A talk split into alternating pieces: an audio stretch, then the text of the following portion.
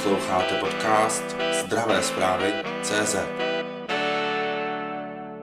Nádory močového měchýře ročně diagnostikujete zhruba u 2000 pacientů nebo něco přes 2000 pacientů. Eh, Chtěla bych se zeptat, jaké je skladba těch pacientů, v jaké fázi onemocnění přicházejí? Tak eh, jsou to většinou muži a drtivá většina jsou časná stádia, to znamená, jsou to pacienti, kteří objeví krev v moči, přijdou a mají povrchový nádor močového měchýře, který se snadno i poměrně léčí, ale pokud by se ponechal, mohl by přerůst ve pokročilé onemocnění prorůstající celou stěnou a později přejít až v generalizovanou formu, kdy se nádor dostává do uzlin a i do jiných orgánů. Ale naštěstí většina chodí při časném stádiu, to znamená hned, jak objeví krev v moči. Jaké je tedy úspěšnost léčby nádoru močového měchýře v první a druhé fázi a potom třeba v té třetí a čtvrté fázi onemocnění? Tak eh, dá se říct, že díky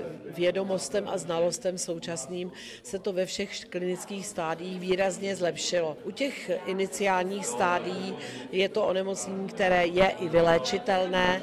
Samozřejmě ten pacient musí být stále kontrolován na urologii, nicméně je ta choroba pod kontrolou, eh, nemusí se opakovat, dá se zvládnout. U těch pokročilejších tam je teda samozřejmě ten zákrok složitější. Dneska začínáme nějakou léčbou systémovou, aby došlo ke zmenšení velikosti toho lokálního nádoru a potom třeba přichází v úvahu teda chirurgické řešení, které zase, pokud je děláno eh, v centru a odborným týmem, může představovat eh, následný kvalitní život pro toho pacienta, i když vlastně musel být ten močový měchýř odstraněn. Například s dostupností nových moderních léků není v českém zdravotnictví při léčbě nádoru močového měchýře problém. My teda po bohu dík za poslední roky jsme se dostali do situace, kdy eh, jak ekonomicky máme velmi dobré budžety, takže nejsme nijak tlačeni našimi managementy k úsporám. A díky tomu, že se výrazně zkrátila doba schválení úhrady preparátů prostřednictvím státního ústavu pro kontrolu léčiv a pláců péče, takže se zkrátila dneska na tři měsíce, tak vlastně to, co je schváleno ve světě, máme k dispozici i u nás. A kolik máme v Česku tuzemských, tedy eh, center, která se zabývají léčbou nádoru močového měchýře? Zatím jsou to všechna komplexní onkologická centra, kterých je dohromady 17. Eh, Když je rozdělíme do určitých skupin, tak které jsou propojeny, tak je to 14.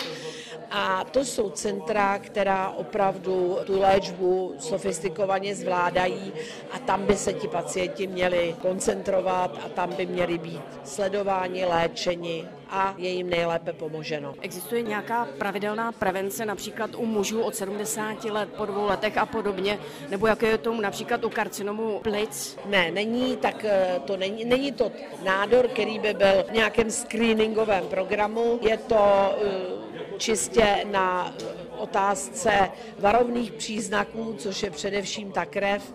No a samozřejmě, čím může pacient potenciální sám pomoct, je, že nebude kouřit. Pomohl by takový screening třeba u mužů 65, kdy se zvyšuje významně to riziko a u kuřáků například navíc? Pomohl by, dával by smysl? Zatím na to nejsou žádné validní údaje a důkazy, které by eh, prokázaly, že by screening tohoto onemocnění ty léčebné výsledky výrazně posunul k lepšímu, takže zatím se o tom neuvažuje. Ještě na závěr, kolik onemocnění třeba z těch 2200 za rok připadá na muže a kolik na ženy procentuálně například? Dvě třetiny jsou muži. Sledujte zdravé zprávy CZ.